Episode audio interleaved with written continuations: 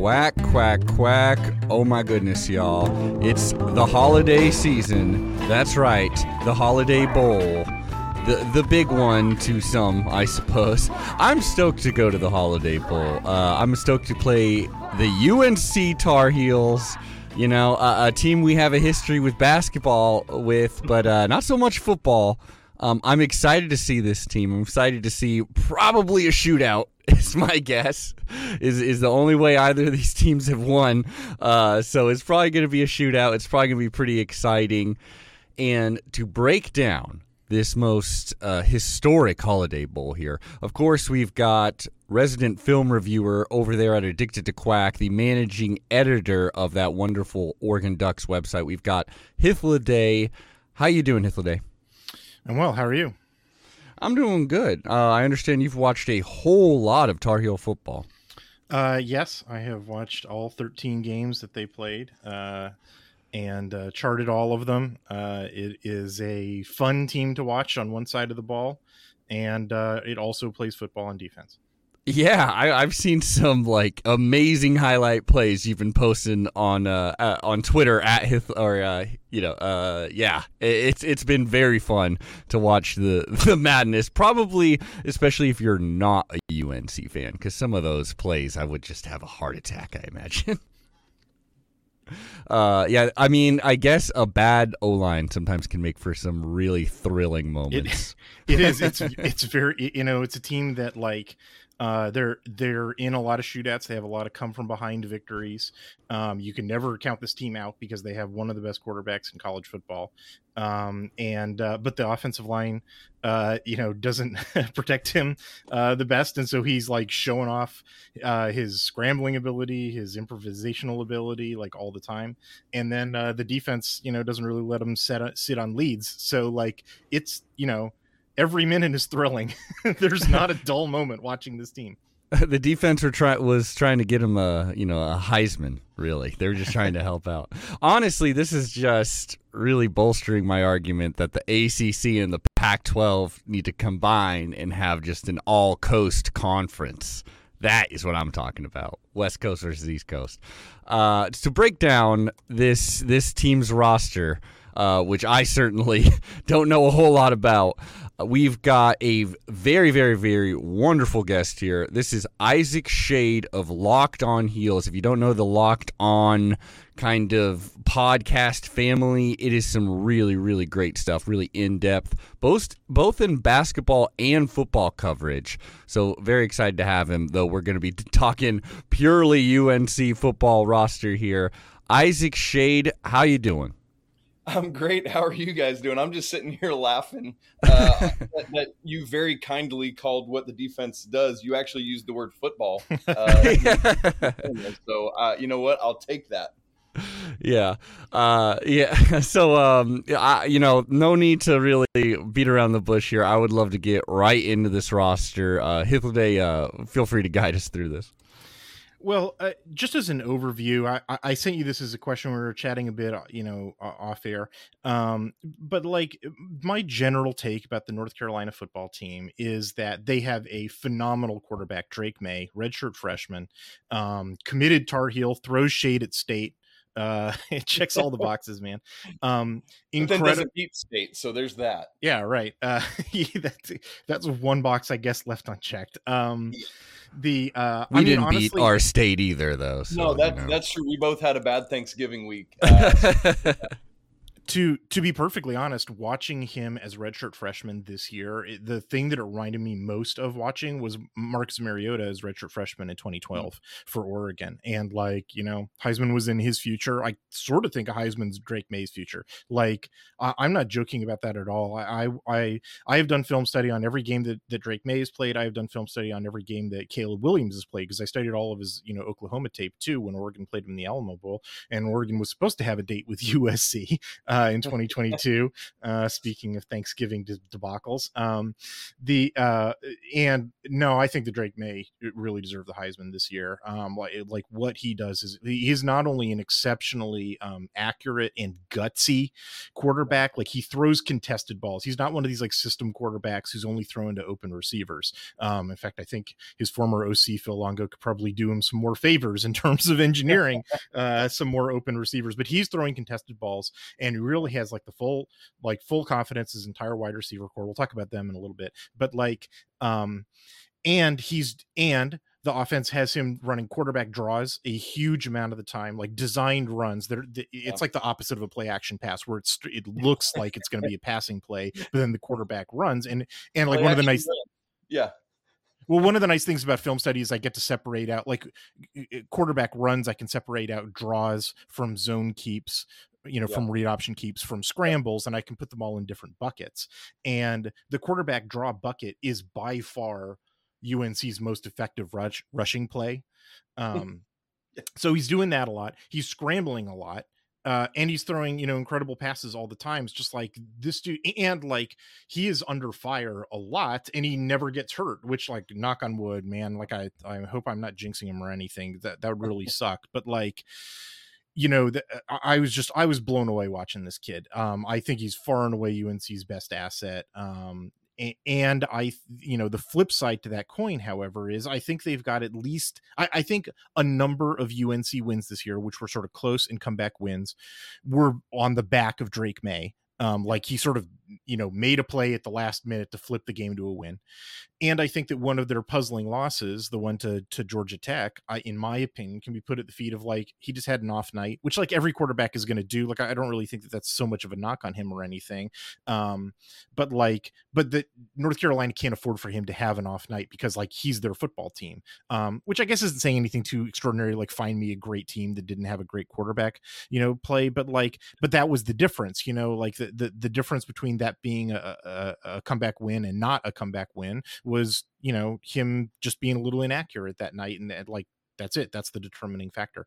I've been talking for a while. Do you do you agree with that take? Do you think that that's like a fair way to look at that guy as like he is the team? Oh i don't think you said it strongly enough. Absolutely i agree with that take. Um, and, and, to your point like in that georgia tech loss his all-american wide receiver josh down josh down excuse me dropped a, a pass in the end yeah. zone that would have done it yet again. Yeah, it was like so, fourth and 10. It would have been like the seventh yeah. miracle win in a row, you know? exactly. And so to that point, Carolina's uh, does get two double digit wins if basically if Downs catches that ball. And so for the majority of the season, they played with fire and somehow were able to stay unburned until that moment. I mean, they obviously had a loss to Notre Dame prior to that, but in terms of close games, um, it, it, really was wild to your point about how they always found a way to pull it out. To, to wit, in 2021, Carolina was literally winless away from Kenan Stadium. Mm. And then this season, 6 and 0 in true road games. They obviously lost the ACC championship game to Clemson, but I just mean pure true road games on a like at a campus site. 6 and 0, interestingly, all of which were one score victories always because Drake Maye was able to find a way to do it, and then the the so-called defense, we'll we'll call the defense that. Um, there were a couple games when it was on them, and and because of the the bend don't break Chizik uh, way of doing things this season, um, Gene Chizik, excuse me, the defensive coordinator. I should be specific on a show where not everyone's familiar. Um, oh no, um, Oregon fans are familiar with Gene Chizik. We know Gene Chizik. Sorry, that's, that's a, I apologize. Oh, I stepped on that one. Um, and so, um, yeah, you do. Wow, I'm sorry. Okay, um, no worry. Well, you can just call him GC or something if you want. We we, we, don't go. like hearing his um, name. okay, done. The the guy that sits in the booth and calls plays on defense for North Carolina. Um, th- there were a couple of those games where they were able to like get the game sealing pick or something, but it was always because Drake Maye had made a play before that and they finally were able to make something for themselves. It has been unbelievable to watch. I mean, you guys might or might not be aware, but Mack Brown didn't even name him starter until game week of week zero when they played FAMU.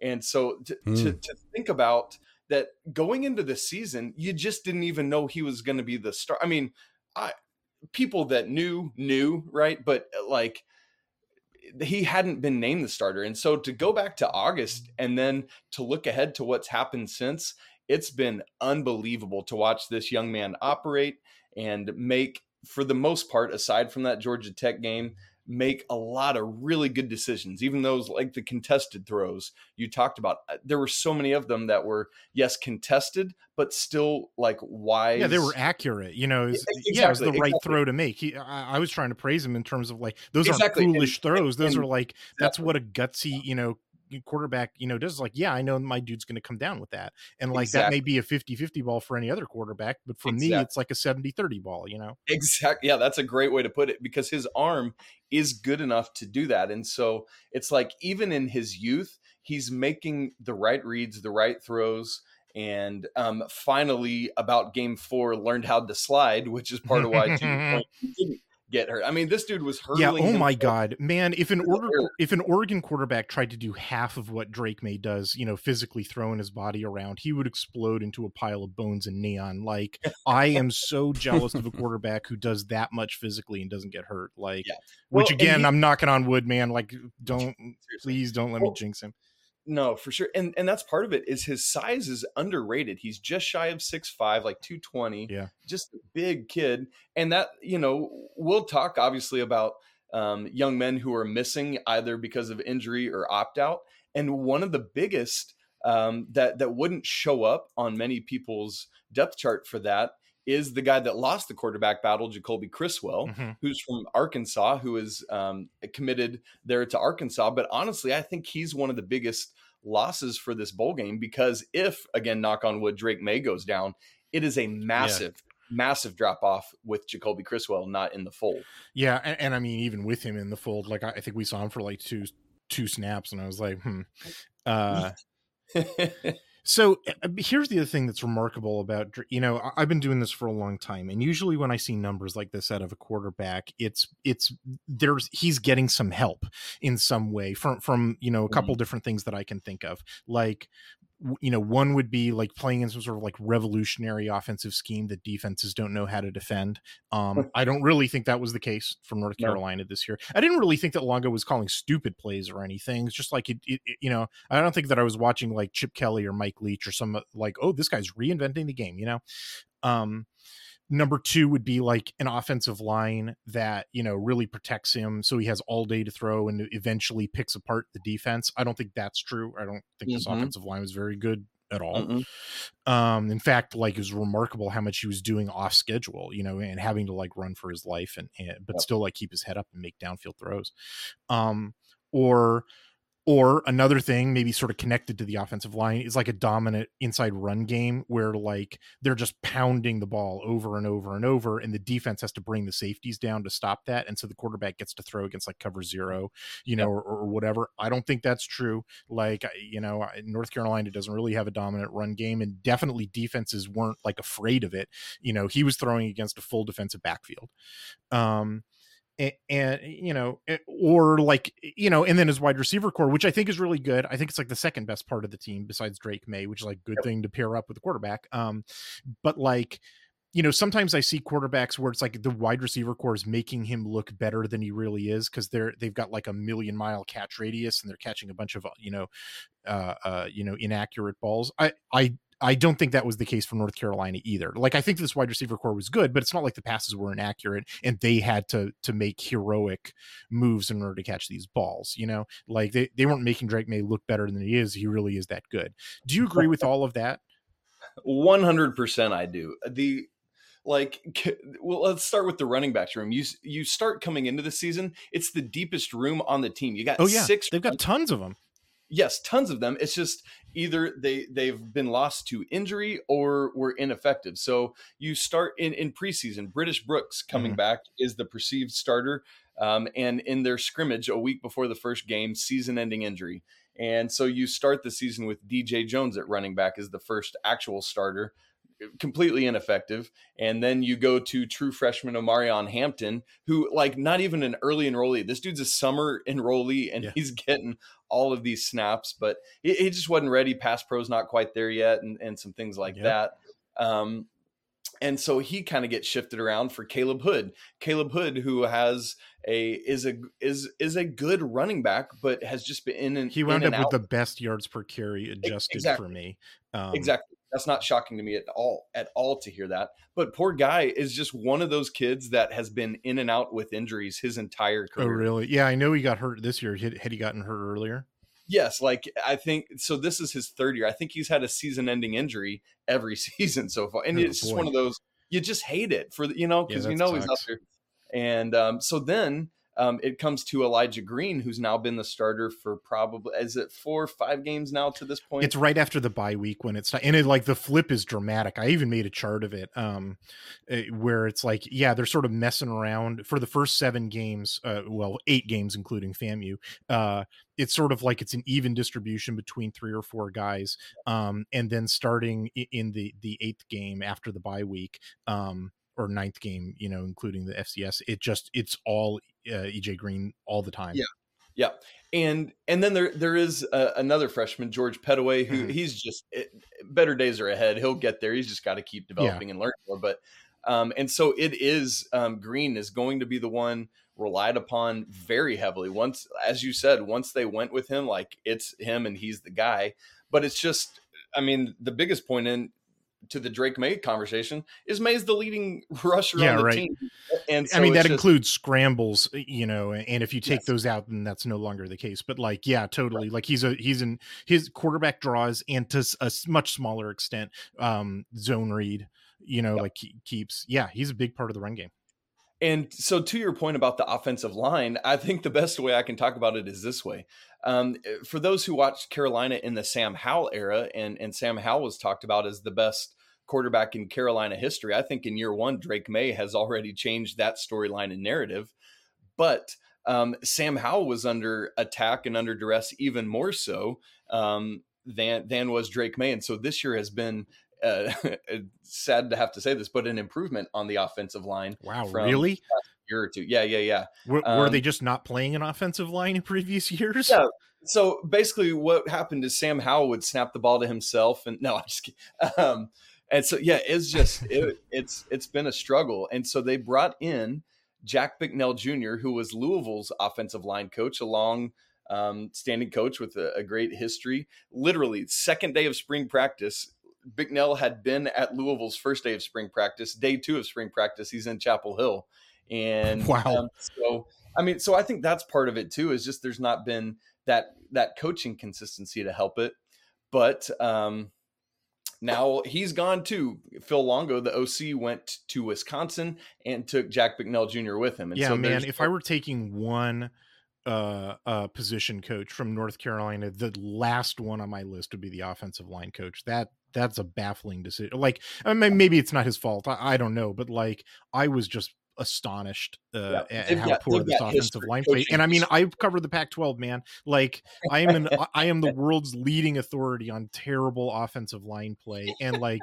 North Carolina would fit right in in the Pac-12, uh, right in at the bottom. Like, it, it was so bad. Like, yep. and, it just really highlights how good Drake Maye is. Not just the yes. scrambling, not just like the, the, the like cool, you know, customer kind of effect, like you know, under pressure, but also just like he didn't have a run game to lean on. Like, this was first of all, this was a team that that passed almost at a two to one margin, and second of all, like when they did have a like this team basically had had uh, I could probably run this and get the exact number, but I'll just make a number up. I think yeah, over the entire season, they had two consecutive successful rushing plays in a row. Like, even if they got one successful rushing play, they wouldn't follow it up with another one. Like, there was no like pound the ball aspect yeah. to this team at all. Like like as far away from like you know the glory days of Stanford or one of these ground and pound teams that you can get. Like this team is just not a threat to even. Well, that's the other thing that's kind of crazy about the running backs. I know I'm jumping all over the map here, but like no, you're good. You're good. Keep like going. the thing about the running backs, even though there's a ton of them, is that every one of them has at least one ginormous run, like 80 yard run, yep. where he just yep. like just the stars aligned, he gets behind the defense, and like and uh, and the unfortunate thing from a statistical i'm sure it's great for north carolina fans i'm sure they loved watching that but the unfortunate thing from a statistical standpoint is that it kind of distorts the yards per carry average exactly. and so one of the things that you can do as a film reviewer and as a charter is that you can just like you know cut those out to get a more accurate picture of yeah. the running back room um and just like you know cap all gains at 40 yards you know because because past 40 yards is just sort of field position and getting behind the defense is more relevant. So anyway you know every one of these guys every one of the running backs grades out at, at no better than 4.2 yards per carry which is you know not great. Um and and like i said they just don't it, it's it's not a dominant you know it's not the kind of offense that likes to run. And in fact they're you know short yardage situations they're more likely to pass than they are to run. Um you know they they just like you know it's not a huge you know aspect uh, of the offense. And the other thing is the offensive line like you know i thought they would grade out poorly in pass protection given how many scrambles there but they grade out even worse in in run blocking to the point where like dude i i, don't think i've ever said this before. I seriously started to question whether or not the person who was designing the run scheme um like the, their grasp on like fundamentals of football because I saw so many guys were like you know assignment errors by the the offensive line in, mm-hmm. in, in, blocking eh, where it's just like that's not where you're like i'm an idiot and amateur and i know you're not supposed to be blocking that guy. You're supposed to come over here and block that guy. And it's and i see that stuff all the time in run blocking to the point where it's like who is writing up these run plays? I don't think that they're familiar with how football works. Um i, I mean it was just like Uh, it was astonishing. And so, anyway, oh, this is all trying to go to like, I think these aren't a bad group of running backs, but I think that this offensive line and the offensive run scheme is some of the worst I've ever seen. Yeah. It, it does them zero favors. Yeah, absolutely. It's it's like and with the running backs, they've each got it's like, man, his vision with his speed burst, with his ability to, you know, like it's like if you could Frankenstein together these dudes, you'd you'd have a great Division One running back um, that that could be at the top. I'm kind of surprised that that a couple of these guys haven't transferred out because it's a full room of guys who I think are good running backs, and they got to be sick of running behind this offensive line. Absolutely, and uh, British Brooks, who's the one that he would technically be done, is going to be able. He's already said he's coming back, and this would have been his fifth year. So there, there's all sorts of that, and it, and it's kind of even more astonishing when you remember that just we're just two years removed from uh, Javonte Williams and Michael Carter, who are mm-hmm. both now, you know, Javonte Williams unfortunately had a season ending uh, injury for the Broncos, but is their number one running back. And Michael Carter, I think, is down to number two on the Jets depth chart. But uh, a season in where they just both went bonkers together, and and here we are two years later, and we're having this conversation. Well, here's the thing that really doesn't make any sense to me. Like, really is completely baffling. And getting back to the offensive line is that like, and we were talking about this a little off air. They're all they're it's senior gra- graduate graduate senior junior graduate like because they're sort of rotating at the right guard between barnes and adorno um and, adorno.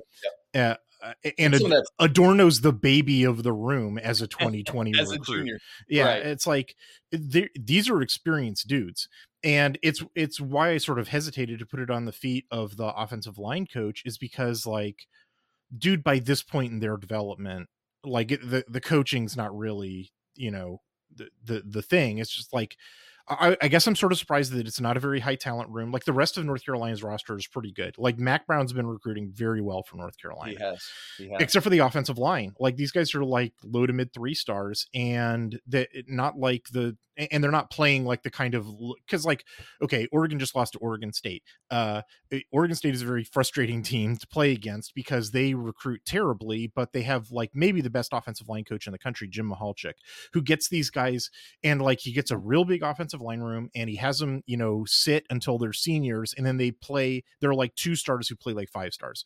And so, you know, when I before I started watching North Carolina's film, I assembled their their roster because how I work, and I'm like, oh no, a bunch of three stars who've been on the team for five years, like these guys are going to be maulers. And then I turn on the tape, and it's like, what is the opposite of a mauler? Like, uh, it, it what what the heck was going on with this offensive line, Isaac? Like, do you have a guess? well, in in addition to the inconsistency of having an, an offensive line coach who came in, you know, kind of in mid spring, you've got two guys that transferred in. Both Rolland came in from Harvard mm-hmm. and Gaynor came in from Miami, and so I, like that was my expectation was like, oh man, and, and those got, two are by far the worst on the line. Yes, They're exactly. The worst grades. And that doesn't it it I expected that out of Rolland, but with Gaynor coming from Miami and and he is a a great um, like vocal leader, a great um, I was gonna say clubhouse guy, locker room guy. There's the word I'm looking for. Um, but just like yikes! And so I I really thought so. One of the one of the big um, talents that we talk about is Zach Rice, who is a, a freshman at right tackle. I thought at some point this season he would take over for Rolland I don't think right. I saw him at all. Yeah, exactly, and and that's the thing. And so that that's been part of the confusion is there's been a a consternation, I'll use that word, mm. with the the willingness and ability to go like one of the preseason conversations is hey, we want to be legitimately too deep across both lines basically. Um, and it's just not it's not been that and then it's even more confusing when you see that not only has it not been that, but even as the line is not performing well, that it's not been that. It's like, well, it, it you know, to what you said a little bit ago about was there just no offensive line? It's like if they're going to be that bad, how how much worse can it get? At least given some of these other guys an opportunity, like Brian Anderson is is the the backup center. Well, before Gaynor, he had been the center, and before some injuries had been the center, and so it's like, wait, dude, somebody lost their job to Corey Gaynor? Yeah. Wow. exactly. And no, I mean, like, I, I I'm not a big fan of piling on a kid or anything, but like, it's he gets knocked back into the quarterback's lap on something like 30% of snaps. Like he's he's just not physically strong enough to do this job. I it's it's disturbing. Like yeah, absolutely. And and it's so that speaks even more to like if he's getting knocked back into Drake Maye and then Drake Maye's still doing Drake Maye stuff, yeah. it's like, okay, there's another feather in Drake Maye's cap. Yeah, I know. All of this, like everything that we're going to say is going to go back to like, and thus proving that Drake Maye is the greatest person to ever play you know, football ever. Um, That's let's talk about a little happier subject, which I think is the wide end, uh, the wide receiver room slash the tight end room. Sure. Um, so uh, wide receivers, uh, the well, let's get this out of the way. Josh Downs, who's the leading receiver, is not going to be playing in this bowl game. Right. Um, I sort of think towards the end of the season he was making some business decisions. Do you know what I mean? I absolutely know what you mean. Um, but he was sort of there. The way I put it in my my set of questions to you is that like the the we need a miracle guy, you know, the like oh, you know, the, the game's on the line, or we got to get this third down conversion, or like I got to throw this ball short of the sticks, but I'm going to trust you to t- turn up field and and, yeah. and convert it. Like, yeah, he gets some good YAC for sure. And and I don't.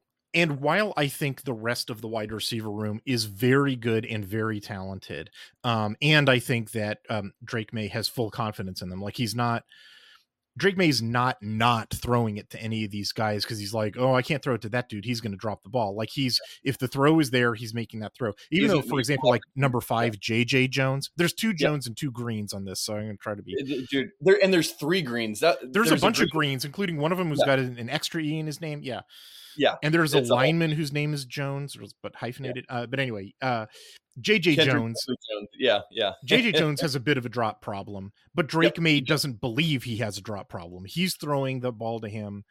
You know, if he's the guy to throw to, he's throwing the ball to him. But what I think they'll be missing with Josh Downs is that, oh my God, you know, that that sort of like miraculous stuff. Yep, yep. Is that do Absolutely. you agree with that take on the wide receiver room? Yes, I, I, certainly do. He and and let's go back to the Drake Maye of it, and then I'll get into the actual receivers themselves. He is an equal opportunity distributor. It's like he's not designed. I think some people are designed to hone in on a receiver. Yes. He's designed to hone in on what is the right throw that my eyes and body are seeing and feeling right now, and I'm going to make that throw. And just as you said, I don't I don't care who it is or if in reality he has a drop problem. If that's the read, that's the throw. And and that's what I love about I mean it's kind of similar to you think about some of those Tom Brady teams. It's like who are these receivers that Tom Brady is throwing to right now? It doesn't matter because he's going to make the throw and the dude's going to have to catch it.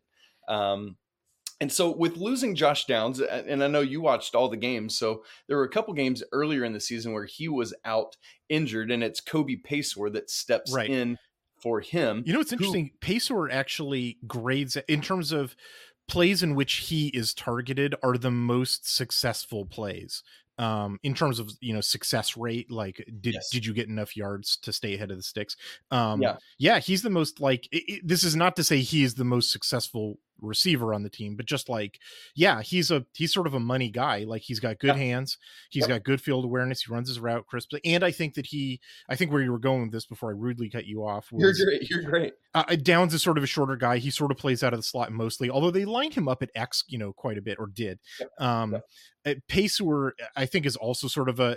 I think he steps in for Downs. I think he's the big beneficiary if Downs isn't playing, right? Exactly, and th- and that was certainly true when he didn't play earlier in the season. And to your point, he's got I think a full three inches on Josh Downs, so you get a little bit more height. And so I, the, the here's the interesting thing: Josh Downs really blew up for the first time in a bowl game um, and then was off and running last year. It was it was the Orange Bowl against Texas A&M a couple years ago, mm-hmm. where Downs really really stepped in. And so I wouldn't be surprised if if this is kind of a, a Kobe Paysour game where it's the the nation starts to learn his name a little bit in what we expect to be first team to 50 wins kind of game. Um, and so. In, interestingly, to the point about JJ Jones, usually the three starting receivers are Josh Downs Antoine Green, who's mm-hmm. kind of the the deep threat, take the lid off it, yeah. and and JJ Jones in the in the ACC championship game against Clemson. Kobe Paysour actually stepped in for JJ Jones in the starting position, and so um, my expectation for this game is that you'll see obviously Kobe Paysour taking Josh Downs' role, Antoine Green out outside, and then it'll either be JJ Jones or Gavin Blackwell as the third starter. Mm-hmm. Blackwell had a couple starts earlier in the season. Um, Antoine Green will be the best, most heralded of the receivers coming yeah. into the game. Minus he's Josh, the, he's the big outside receiver. He's the yes. real threat to, yes. to take it deep. He's the guy yes. that like you know, and he's big, and you know, you can throw him jump balls and he'll go get them. Like exactly. yeah, going up against Oregon's you know pretty depleted cornerback room. Like yeah, you know, he's going to get a lot in this game. He's going to get a lot. Exactly. And so he started the season with the collarbone injury, came back in the Notre Dame game. Obviously, Carolina lost that one, but um, had a, a, massive touchdown in that game and was off and running. And so the the question mark here for me is outside of those guys, you've also got a really, really talented true freshman in the other green that's got the extra E, which is Andre Greene. So you got Antoine Green and Andre Greene Jr. And Greene Jr., since the NCAA has said now that um, people can participate in bowl games without losing that that eligibility. Um, we will we expect to see him in this hmm. game, and so I, I he is probably the most pure talented of the receivers left after Downs, and so um, I'm curious to see if and how uh, Carolina chooses to deploy him. Of note is with Phil Longo gone the man calling the plays for this game is going to be wide receiver coach Lonnie Galloway. And so he's going to have a really good feel on like if and how Carolina uses Andre Greene Jr. and chooses to deploy him. So that that's certainly something to keep an eye on. Um, is is this physical freak kind of guy who Carol I know the Carolina fan base has been really anxious to see explode all season long. That's interesting because really they were only thrown at the five different wide receivers, which mm-hmm. is like that they're all good and it's a good distribution of them. But you know, down one and the the leading receiver, you sort of expect okay they're going to be pulling somebody else out. I would have guessed the the tight end group because they re- they've got three of them who are who exactly. who Maye really likes to throw to, and I would have figured okay you're replacing an inside receiver, ah, just going to throw the ball to the tight end more often. But you're saying okay, exactly. this guy we've never seen before, Andre Greene, but is super talented. All right, we'll keep keep an eye on that. We'll um, keep an eye on him, but to the tight ends, like let's go ahead and make that segue because yeah, that's that's that's um, what I was about to do. Perfect. Look at us, man. We're we're doing like we podcasted before. so the the starter is Kamari Morales, mm-hmm. um, a, a, junior. It's another of of kind of the older group, and and that's part of the uh, the interesting thing is um, we talked about the line as being that that older crew. Kamari Morales is really the only um, above sophomore level. I guess Josh Downs is a junior, I should say. But in the games where Josh Downs was out, um, Kamari Morales was the only skill player that was above a redshirt freshman, and so um, he is a player that he's not. He is going to catch balls and will, and and is a trusted uh, red zone threat for Drake Maye but but really it's Bryson Nesbitt who if yeah. you look at the depth chart it looks like Nesbitt is third on the depth chart but he's kind of the the more like hybrid wide receiver tight end player yeah and I definitely noticed when when like Downs you know I said earlier that I thought he was making some business decisions towards the mm-hmm. end of the mm-hmm. year like mm-hmm. when Maye was sort of looking for another go-to guy that like it was Nesbitt. Nesbitt was the he Absolutely. not not he they're they're obviously because tight end versus slot receiver they're sort of different roles. But in terms of like the you know that that sort of high level like oh my god I gotta have it you know kind of thing Nesbitt was turning into that that kind of role. Yes, absolutely. And so he he would be to most people the most talented um, maybe you know I, I, said that about Andre Greene, but in terms of the tight ends or like as you're projecting NFL type stuff, he's he's the biggest in terms of height um, of this crew and in terms of weight. He's six five, uh, uh, two thirty, excuse me, and so like he. I think he's the tallest, but he's not the stoutest. That's that's definitely Morales. Yeah. Oh, yes. Forgive me. Yes, I, I was thinking in comparison to the receivers. Yes, but as oh yeah, sure. To the, to the re- entire receiving corps, yes, absolutely. Morales is definitely the stoutest of that group. Well, they're um, usually playing 11 personnel and they like to have a tight end and blocking. So that usually yes. becomes Morales' job. Morales and if it's not him, they'll have the third tight end, Copenhaver. Yeah. He's more of a Morales replacement, whereas Nesbitt's exactly. kind of his, his own thing is more of a receiving. Um, although to be perfectly honest all, all, three of those guys grade out really badly in terms of blocking for me um yes. they're in fact there's a bunch of plays where like promising drives get called back on big holding plays because of those guys or or like or whoever's designing their run this is the other thing whoever's designing their run scheme doesn't seem to know that the uh, block below the waist rule has changed two years ago and is like having him you know run wham cuts which are illegal and like they they got so many 15 yard penalties on that. It was just like, guys, yeah. could you review the rule book? Like, yeah. mm. so yeah, so that it's all just this again more confusion and consternation with all of that, and there there's simple like. For example, in the App State game, this basketball game score um, right. in Boone, North Carolina, the second game of the season, Carolina basically has the game salted away, even though it's close. They've got the lead, and App State has an onside kick coming, and they it's a it's a kick. Bryson Nesbitt is the one that fields it. It's literally a scenario where if he just goes down, you're in victory formation. Like App State never touches the ball again. This at this point in the game, clock matters more than points. Well, Nesbitt runs the ball back for a touchdown, and so yay, more points. But then App State gets another touchdown, and then you got to survive another. It's a whole thing. And and Mack Brown in the press conference after that took it himself, but it's like the, the inability to recognize time and score in situation in a moment like that gives you some pause and some question. But I Bryson Nesbitt is is the if one of these tight ends is going to have um, like an elite level high high catch, high yardage type game, it's going to be Nesbitt. But both Morales and Copenhaver um, do factor in to the into the passing game. So all three will probably have a reception or two. And especially, I, I think when you're losing downs and against the Oregon defense, I think tight ends could be a, a nice outlet for Drake Maye. Uh, yeah, I, that's going to be interesting. I, I, don't think that's true. I, I think they're probably going to attack Oregon's cornerbacks um, rather than the tight ends across the middle of the field. That was really Oregon's big vulnerability in 2021, and it seemed like there was a real concerted effort this year to like patch that up. It's one of the okay. reasons they beat Utah uh, in 2022, but got run off the field by Utah in 2021 twice. Um, and just like this wide receiver corps, especially on the outside, versus what Oregon's cornerback room is going to be looking like, like nah, it's going to be deep shots to the outside. I, I, I, feel that pretty strongly. But like, who knows? I, you can never predict bowl games very accurately. They're kind of weird scrimmages. Exactly. But um, but like, yeah, no, like all all these guys are definitely threats to you know to, to, to catch the ball. Certainly, they they move well. Um, they don't go down easily.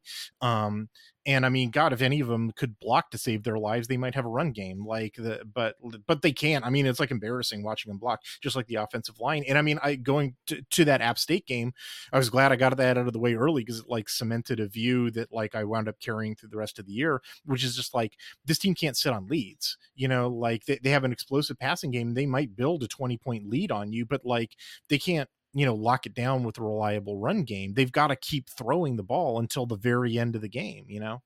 Yep. Oh yeah absolutely and and that was a miserable thing throughout the season to have to endure because game after game you get out to this lead but you know that it's not done and it's not over and you got to watch till the final whistle. Yep.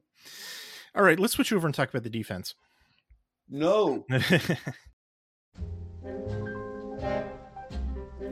Hey podcast listener Hey, Come you. over here. Come over Yeah. here. Get over here, punk. Nice headphones you got in your ear. Ooh, yeah, I like those, Chevy. Be a shame if something were to happen to those headphones, eh? Ooh, ooh, it'd be bad. Stomped them on the ground, eh? Be real easy to avoid that smashing if you went over to the Quack 12 Twitter account and gave us a little follow. Just a little follow, that's all we're asking. And hey, look at that. I hear you listening to your new podcast eps in your car, huh? Driving home, making the long journey feel a little shorter, eh? Is that Yeah. what he's doing there, bud? yeah, turning your three hour drive into a nice little vacation, huh? Be a shame if your car ended up on the bottom of a lake. Splash. Splash maybe with you in the trunk of it, huh? Glug, glug, guzzle, guzzle.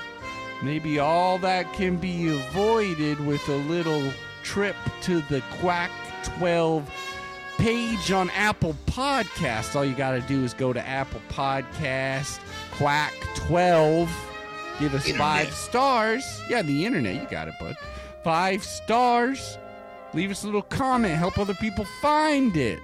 Maybe it'll help people find you when they find out that you're gone missing, if you catch my drift. You seen the posters on the telephone poles? Yeah, those are those are people that didn't give us five stars. Some of them did, and we did it anyways.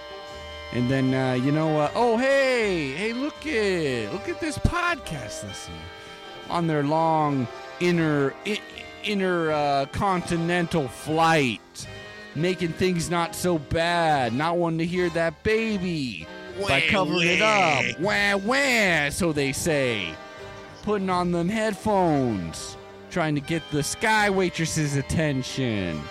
Get over here. Give me more of that Quack 12 podcast. Yeah, yeah. Why don't you? Yeah, you want some more of that Quack 12 podcast, don't you? Yeah. You want to buy some more from us, don't you? Get it.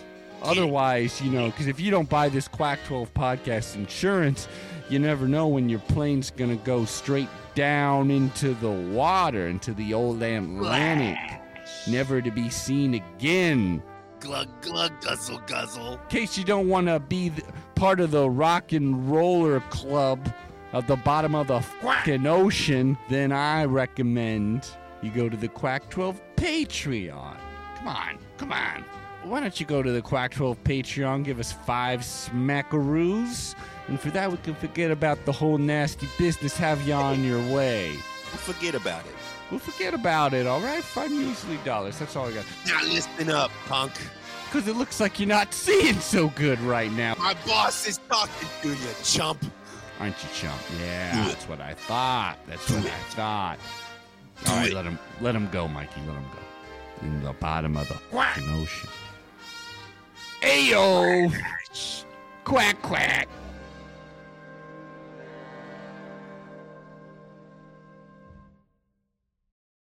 You know, we were talking a bit off air about this, but I just sort of wanted to the thing that's that's interesting about this defense is that I, I, do think there are some good players, you know, on this team. Like I, I liked watching some of these guys, um, yep. and you know, I, I, don't like. And trust me, I watch again. I watch the Pac-12. Like I know when I'm watching like embarrassing, you know, eh, like talentless defenders, and I don't think I was watching that for Carolina's defense, but they still grade out an F plus as 116th, and I think that's largely because. Eh, eh, but for me, they don't grade out like a the worst defense in college football. I mean, they they grade out about 47% efficiency against the pass, which is below average, and they grade out about 38% efficiency against the run, which is very below average. Um, like it's that's that's like hurting the team bad. Um, but like those don't for me, those numbers I don't usually associate with teams that are 116th. Usually the that number would predict more like a you know 70th or 80th ranked um, yes. uh, defense. Yes. And I think what's really going on is that F plus just thinks that the um that the coastal plus North Carolina State, um, which is in the Atlantic, but you know Carolina plays every year, obviously. Right, um, right are, are like the worst seven offenses in college football. and, and, the fact that Gene Chizik's defense wasn't, you know, just shutting those guys out was sort of like, okay, hang your hang your head in shame, Gene. Like, you know, these are terrible offenses and you're still giving up like 28 points a game to them. Um, do you so, so like that general view that like these players aren't without talent, but yep. they're kind of hamstrung by They've been hamstrung by injuries. We'll talk about that. They're sort of hamstrung by. I don't think the scheme does them a ton of favors. Like I don't think that the the, the Gene Chizik scheme is really uh, often putting them in a great place to win. Um, and and you know, and I think they are worse than they look if that makes any sense, because they're playing terrible offenses and they're still giving up points. That I'll stop there. Do you agree with that overview about this defense? yeah, absolutely. It it's interesting because um, there there was a big scheme change coming out of the Jay Bateman era, who was the previous defensive coordinator, and uh, there there are several guys who were caught in this weird in between of like, hey, I was forced into linebacking duty last mm-hmm. year, but now I'm a D end or vice versa, and so yeah, it's like the even in, in in the portal era, it's like they weren't able to do enough to figure out what personnel do we need to run this less than ideal scheme uh, to make it at least work against terrible offenses. And so that all has, to me, kind of hamstrung what is eh, individually a lot of talented young men. Um, for example, Tony Grimes is like the, if not the one of the highest rated incoming recruits in Carolina history. And frankly, just had a bad year at cornerback and yeah. is now transferring out. Let's um let's save yeah, the defensive ahead. backs to the end. The just so we can talk structurally uh, about mm-hmm. how the defense is configured. You know, so go ahead. Well, I've seen you know a, a fairly familiar to Pac-12 fans three three five. You know, th- three and even, or excuse me, it, it's an odd, it's an it's odd like front, two. but they've yeah. got an yeah. OLB on the line, two right, two inside linebackers, and they're yeah. they're almost always playing a nickel defense. One of the reasons why I think that the scheme, which is like that's fine for playing, you know, modern spread offenses it's you know pretty standard. And i thought that they had enough decent beef for the tackles um to to make that work. Like i understand sort of there's a scheme change going on but like i kind of like these you know they're, they're, not the greatest defensive tackles that i've ever seen but they i did think they were deep enough. They survived an injury to a guy that i really liked raymond Vohasek, um you know after i think the fifth game of the year. But like they were pretty comfortably rotating um kevin hester Myles uh, murphy travis shaw murphy. um the the kid of the group is jacolby cohen um i saw a little bit of uh, Kedrick Bingley Jones. Um, yeah. You know, it was deep enough that they could rotate, and and then also like number five, um, uh, Jahvaree Ritzie. Ritzie. Um, they he's sort of a like I've seen him line up between a, a two tech and a five tech. You know, they can play him at end or tackle. Yeah. Um, so I thought this was like a deep and decent enough, you know, group of tackles that I didn't really think that that was the the the problem schematically. I'll stop there. Do, do you agree or disagree? What do you think?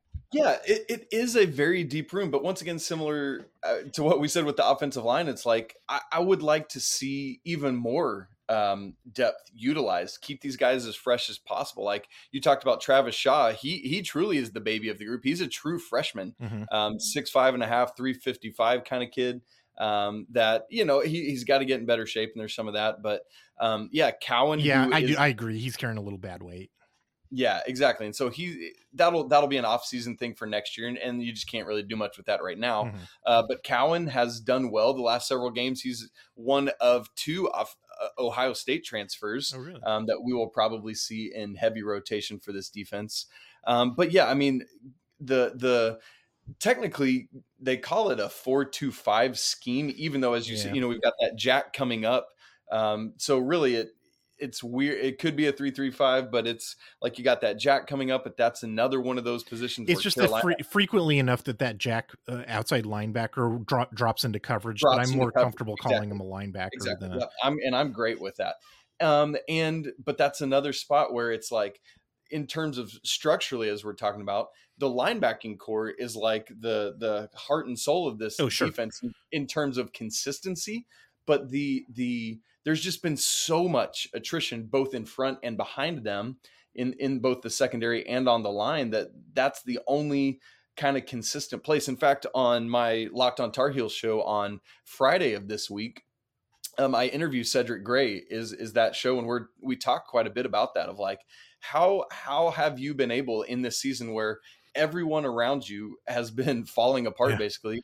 How have you and Power Echols, as the only points of consistency, been able to try to bring these other guys along? And he's basically like, we just got to figure out a way to do it. It's not always successful, but but we're trying our best with that. That's cool that you got to talk to him. He's definitely he's the heart and soul of the defense. Like I, like like like first of all i think he's their best tackle, yeah. defensive player like you know set the grades aside i just think he's their like he's the dog you know like he's the he's the dog of that defense and also just the structure of it like he's the focal point like he's the one who just has to make Yes. the tackle you know a- and the way that they use the inside For linebacker good and for bad. Yeah.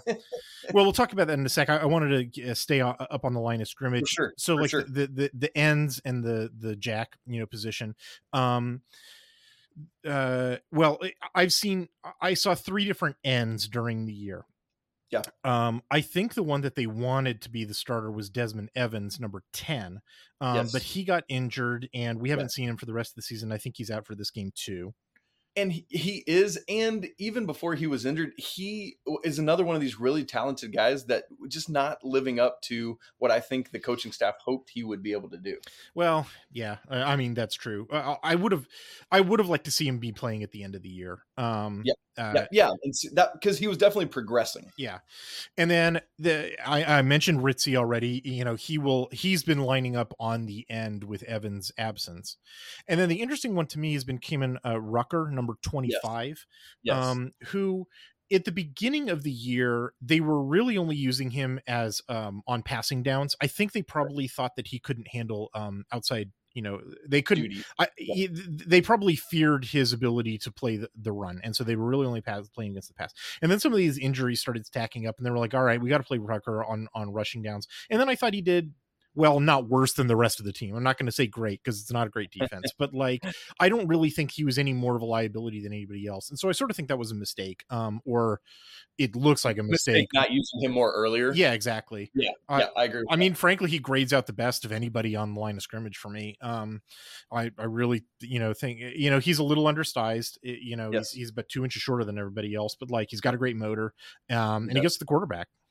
He does. Yeah, and and it's really cool because he is just like to to talk with him. He's got an infectious personality. The team rallies around him.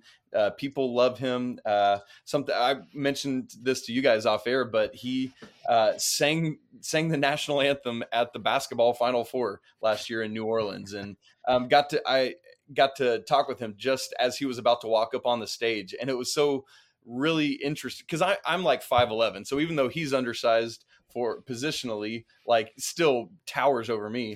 and um, but to see this big honking human uh just like nervous for this Yeah. cool big moment in his life and just um just a neat moment to get underneath the helmet a little bit and and see what's going on in his life. But but it is because he's on one hand this very kind, nice person um, but that that motor that you spoke of is what allows him to be able to not only participate but uh, but hold his own. I'll, I'll give him that. um, on the line. And so, yes, he he is like six two and a quarter, two sixty five, but um, it has I call it the Rudy factor usually with him, just because he he is positionally undersized, but I mean, he's Um, not like a short stack or anything. I mean, he's six two, or almost Yeah, six exactly, You know, like he's he's he's not you know tiny or anything. It's just like he doesn't have great length, you know, Yes. and that's usually what you need. You know, if you're on on the end and you're a pass rusher, usually what you need is a lot of length. You know, you need to be able to like jack up that tackle. And Yes. you know, good luck against Oregon's tackles. I think Oregon has a, has a better offensive line than probably any team he's going to have played against this year. Um, but like if anybody's getting through. It's going to be him. You know, that's what, what I'm trying to alert people to is like it, if if Bo Nix faces pressure, I think it's going to be from from Rucker and Rucker. probably no one else unless they're blitzing. You know, which you know there are some blitzes in this defense um, from Sure, you know backers and and defensive backs, but you know from guys in the line, it's going to be Rucker, or it's not going to be anybody else. You know, uh, do you think that's a fair Exactly. assessment? And it- yeah, and and like at the jack position, for example, it had been Noah Taylor, a Virginia transfer. Oh yeah. Virginia. Oh my God, this position. It, it, there's so many so many problems at this position. yeah, absolutely. And so Chris Collins had stepped in after him, Mhm. and uh, he's transferring out for his you know his last COVID year, and so probably it'll be Malaki Hamrick is the one going there, and so it's just I, I've it- got I've got seven. I've got 17 snaps for Hamrick over the entire season. Like I, I yeah don't- exactly. So uh, that and he's that a true freshman, right? Yeah, yeah, exactly. And and is going he's going to be good. But he's a true freshman, Yeah. right? And and so if if I'm Oregon, I'm I see a clear point of attack right there. Yeah, I, it's hard to avoid that conclusion, and it really sucks. I it really sucks that both Taylor and Collins, because like I thought those guys had some spark. Um, Yeah. like I- you know, they're they're grad students, I guess. So like that, you know, you weren't going to get a whole lot, you know, more out of them. But like I really felt like, uh, you know, ju- it was like they were playing. In my opinion, they were playing their best ball just before they got hurt. And it's like, Yep. God, that sucks. Yep.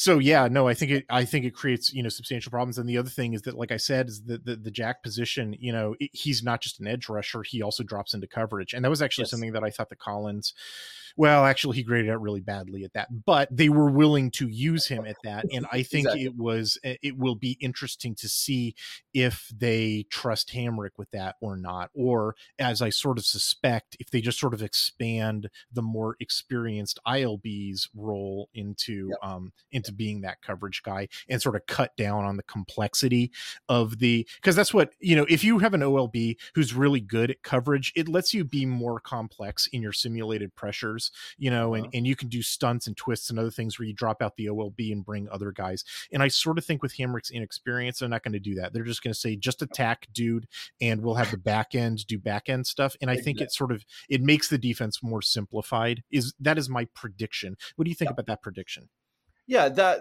I mean that's what you do. It's you know, it's like bringing in a backup untested quarterback. Hey, go hand off the ball a bunch Yeah. of times, right? It, it's a similar scenario there. You let Cedric Gray and Power Echols go do what they do. All right, let's talk about those guys. Um, I, I you know, Gray's the heart of the team, like I said. Um, and uh, I mean, his grades are not the greatest grades. I don't think he's the greatest, Sure. you know, linebacker I've ever seen. But like, you know, I, I can't fault the guy at all for effort. Like, he's the focal point of the team, and he knows it. Um, on the other hand, I. I I'm not a big fan of Power Echols. Um, I, I'm just like his. He grades it really badly for me, and I think he's really, in particular, he's easily taken advantage of in pass coverage. Um, and I think that's a substantial liability, and I think that Oregon's going to pick on it. Sorry to be so blunt. Um, No, do you think I'm wrong about that?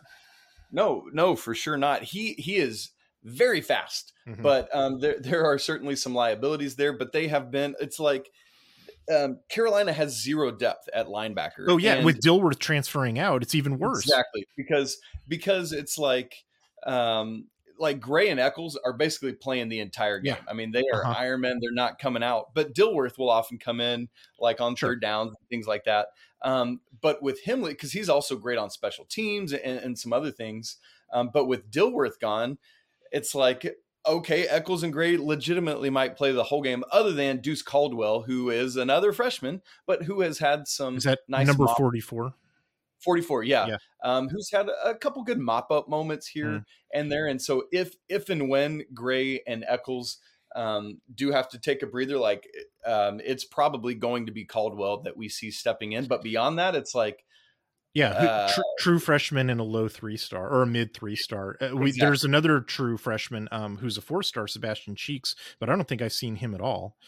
no, Um, like exactly. And, and I mean, the guy with the highest tackle count um, is, uh, uh, I think, a walk on, uh, Jake Harkle Road. Although I think that's special teams. I don't think I ever saw him during scrimmage play. yes, It's No, just, no, no, yeah, no. no, there's like no experience and not a ton of talent um, behind Gray and Echols. And I, and like I said, I, I wasn't, you know, I wasn't wild about the Iron Men, you know. yeah yeah exactly and so so that that is potentially an issue now and i think it's for both good like gray is the leading solo and total tackler in all of power five pre bowl games um and Yeah, just the a- whole defense runs through that guy.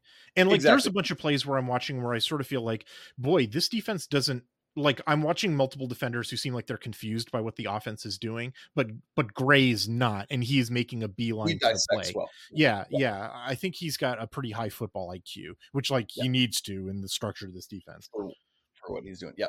So so they will continue to rely heavily on them, even though you know Echols isn't isn't that um, isn't to the gray isn't to Gray's level. He's got 98 tackles on the season. Will be you know should get into triple digits, but again that's partly because of funneling all the running Sure. uh, through them and relying on them to make those tackles. And be, frankly, because other guys aren't, this team is not a good tackling team. Yeah, I'm gonna have a couple of clips of that in my article where it's just sort of like, yeah, I mean, there's tackling problems, and, and they and, and that goes did- for Gray too. Let's not let's Yeah. not give him a no, pass. it's He- true. You're right. He has certainly missed his own tackles. So yeah, All right, the defensive backs. Um, let's talk about. no, All right, uh, let's talk about absences just to make sure that I've got this straight. Um, Sure, sure. Uh, so First of all, how do we get Storm Duck to be an actual duck? Exa- like that's that's been the question all along. He, he's abs- like my favorite name in all of college football. I love it. uh, He's he- either got to be a hurricane or, or yeah, play for Yes. us. so. he's the uh, one of the starting corners who is transferring out. Um, frankly, I'm not sure he's a take for Oregon. Um, it, the, the name aside, uh, and- Hythloday, his last name is Duck. I don't know if you caught that. I'm aware of this. Um, there, there's also a kid named Mario Eugenio that somehow Mario Cristobal didn't recruit to Eugene. Um, Well, uh, he got everyone else. He got everyone else in Miami, so I don't see how he missed on that. one. yeah, no joke. and then the other starting cornerback, I believe, is also transferring out Tony Grimes. Um, Tony Grimes, who, as yep. you say, like super talent. I think he's the number one, you know, on paper anyway, the most talented guy on the team. Yep. Um, I'm not sure I saw him play like it. Um, No, you didn't. I, I'll I'll tell you that. and and so the two guys who I believe that I've been seeing, you know, play in their absence at the end of the year, because I think that, that that both of those guys, I think one of them was being held out with a minor injury, and the other guy was probably already in the portal. Um, I was seeing two uh, number six and number twenty nine, Lejon Cavazos. Smart. Yeah, Um, legend, legend Cavazos. Oh, legend! Oh, great. Um, and uh, and then Marcus Allen. Marcus Allen. uh, yeah, number those are, those are the two guys we will see um, as the starting cornerbacks. I Absolutely. saw enough of um, Cavazos during backup time um, for the rest of the season that I think I have a decent enough handle on him. Um, Allen, on the other hand, true freshman, Yep. um, borderline four star. Um, only saw I, I I'm not I've got six reps on him. And four of them are really good. One of them is so-so, and one of them he gives up a giant play that basically Was it ends. that bad when, when he took that really bad angle? Yep.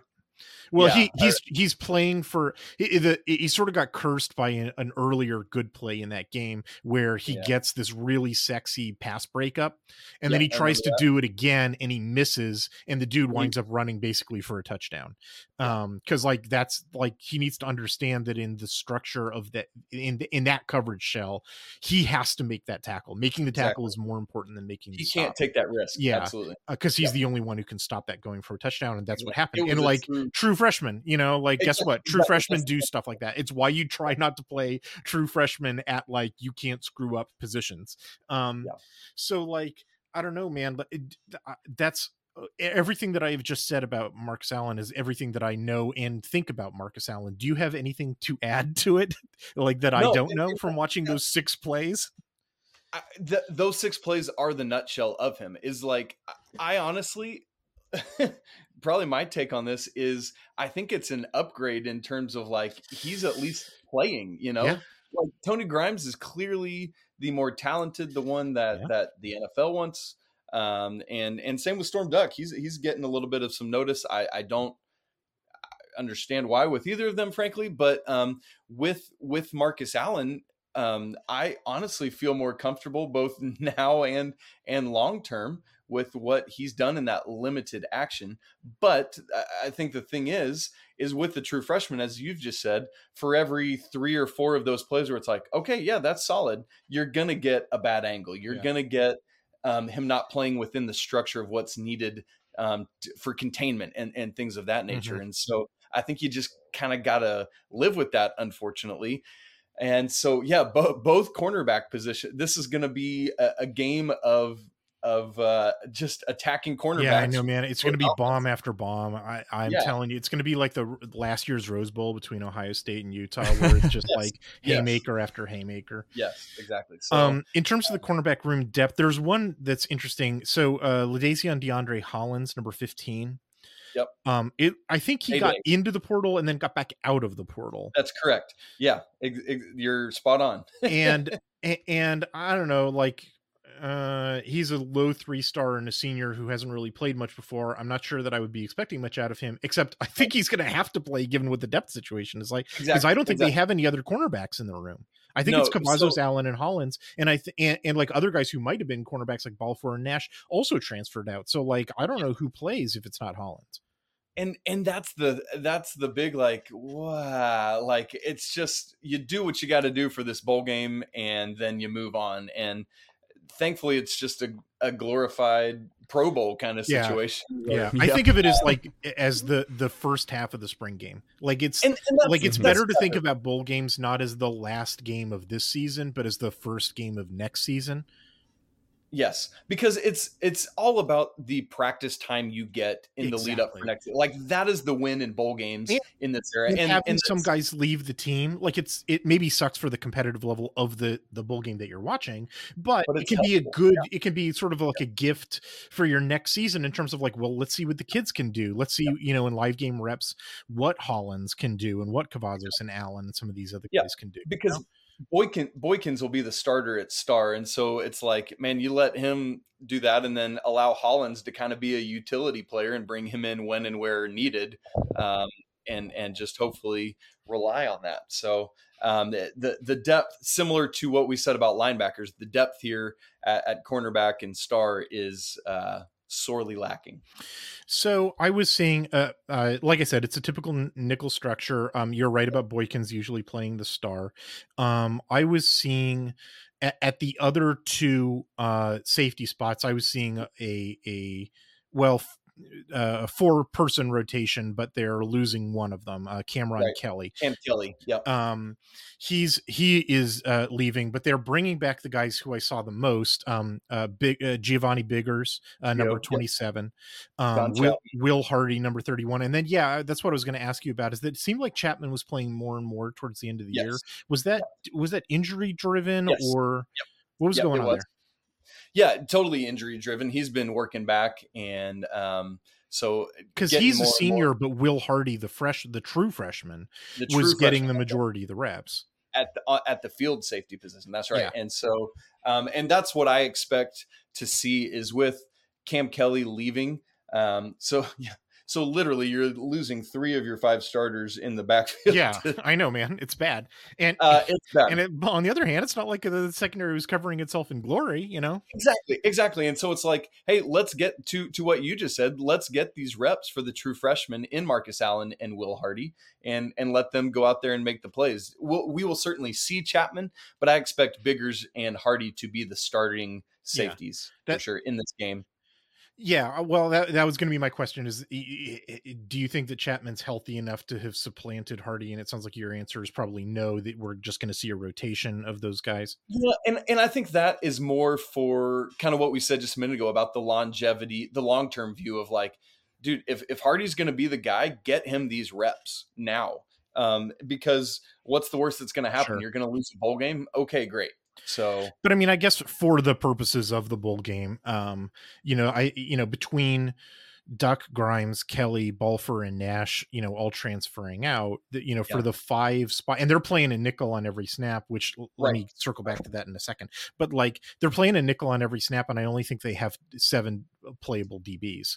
Um, a- and one of those is Hollins, who we basically never seen, and the other one is Chapman, who's like, you know, we we just talked about as being like rotational, questionably injured. You know, kind of, you know, it's like there's, uh, you know, that's another like this might be an Iron Man type of situation, you know, and it might be the defenses might be on the field for a long time, you know, in a game like Yes, this, you know. exactly, and further making the the over like uh listen if if you're a betting person you don't even blink you take the over in this game Oh yeah.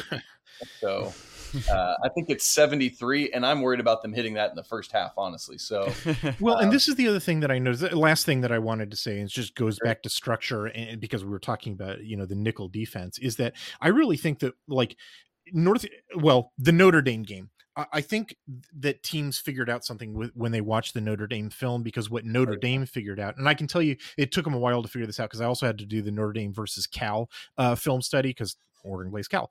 Um, is that like Notre Dame's offense really stunk, but one thing that they figured out that they could do is line up in 12 or 13 personnel and pound the rock. And they really did that against Cal. And then towards the end of the NC game, they really did that against Carolina. Um, and but the thing was that I noticed that was really curious and I wanted to ask you about is that it really felt like North Carolina is very reluctant to personnel match. You know, when the opponent brings in tw- like uh, you know heavy 12 or 13 personnel that they stick with their their nickel, you know, structure. And you know, unless it's like super like goal line situation, you know, i- Right. if it's third and 4 and the opponent is lining up in 12 personnel, they're still in a nickel and they get run all over. And first of all, I wanted to know if you you know sort of noticed the same thing, and second of all, do you, Yes. what do you think that's eh, eh, what that's about? Because I th- I think it's real vulnerability, and I think it's a mistake that Chizik is making. What do you what do you think? Oh, it absolutely is a mistake that Chizik's making. It's it's one of those where, um, like, I'll stick with what a lot of North Carolina people know is is the basketball team. Roy Williams was like always would refuse to switch. Like, it's like, no, we're playing this defense even if we're giving up, you know, help helping inside and giving up three after three after three. Um, it- it's kind of a similar thing here in this scenario where Gene Chizik's like, nope, this is our scheme, E- even though it's like even though it might hurt us on this first down play, or uh, excuse me, on this third and short, whatever it is, uh, like we're still going to um, unswervingly hold to it. and I, I've I've not understood it all season. It's like I get that's your baseline package, but but why not in the modern football game have enough packages where it's like, all right, this grouping, go right now. Like that's not. It's not like a, a thing that you can't do and so that unwillingness um, to uh, change alignment for the sake of getting off the field on third down uh, to this specific scenario I mean, it's crazy. Like their their their second and short rush defense against is they are uh, ten percent successful. Ninety percent of opponent runs on second and short convert the first down. Um, Yes. Uh 75% on second and medium uh 62% on third and short. It's like if you get in short yard situations against carolina you line up in a run situation they'll give you the nickel look you'll run and convert the first down you're you're you know that's it. That's why north carolina's defense is rated so poorly is because you you get free first down conversions against this team. Um exactly. And that is is a feather in the cap of whomever they're playing because if you can keep controlling the ground game and keep Drake Maye Mhm. on the sideline, you win a football game. I mean, that's where I think just uh, I I don't love giving predictions for these sorts of things, but sort of uh, you know one thing that I sort of expect to see, given that like okay, both of these teams their offense is better than their defense. Um, I think that you know Oregon's defense grades out in the 60s, you know Carolina's grades out in like 116, um, and and the other thing is that I, I think that like Oregon is a little more multidimensional in terms of offense, in terms of like they like to run the ball, and whereas you know Carolina doesn't. I think that's the reason why the spread is looking the way that it does. Like, you know, I, eh, you know, between that and you know North Carolina is being hit a little harder by by opt outs and injuries. But like, I just sort of think, you know, the, the reason why I started out talking and what I'm sort of circling back to is that Carolina really strikes me as a very one dimensional team. It's it's Drake Maye hitting passes, and it's sort of like that's it. That's the end of the football team, and and like and so that can be that can make for a very thrilling bowl game because I think that they're going to be doing that until the the last whistle, Yeah. man. Um, and with Oregon's cornerback situation, he's probably going to hit a bunch of those. Like, you know, but that if Oregon gets a lead, this game might become uninteresting because it might turn into the type of game where Oregon just runs a million times and goes on like a 12 minute drive to kill a quarter. You know what I mean? Yeah, I saw Oh, the Beavers do that to us at the end of that. Uh...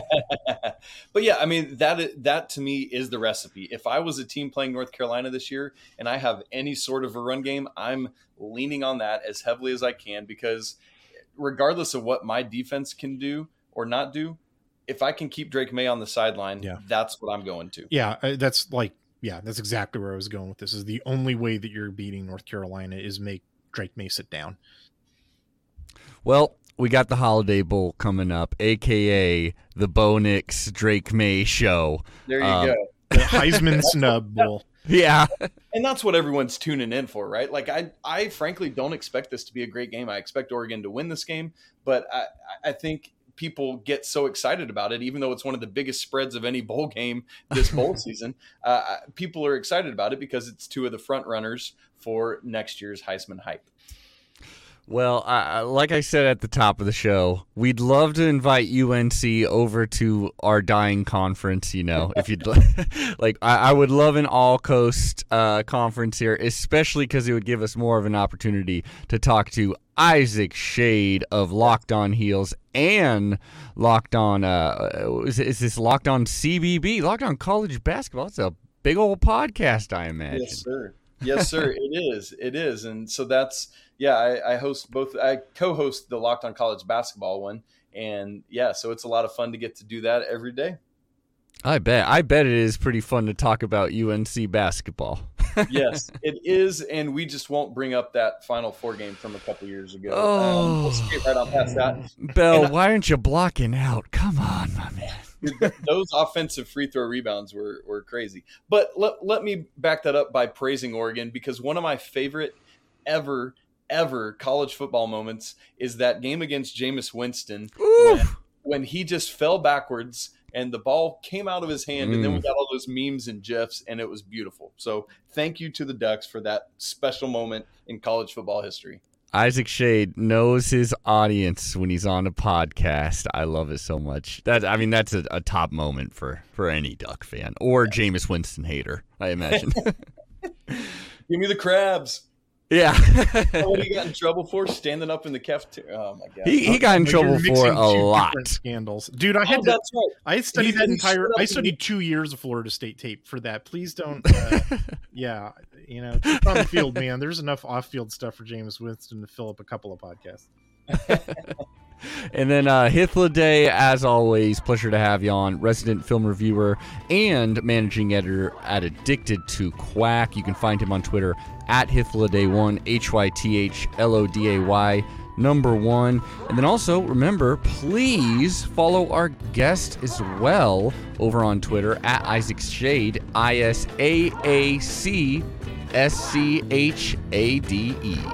That is right. Uh, it was wonderful talking to both of you, and I hope you have a good holiday season uh, in the Holiday Bowl too. thanks adam so much for having us Take care, guys. Absolutely. Go Ducks. Go Tar Heels. Quack quack. Uh, Tar Heels sound. Okay. See y'all next week.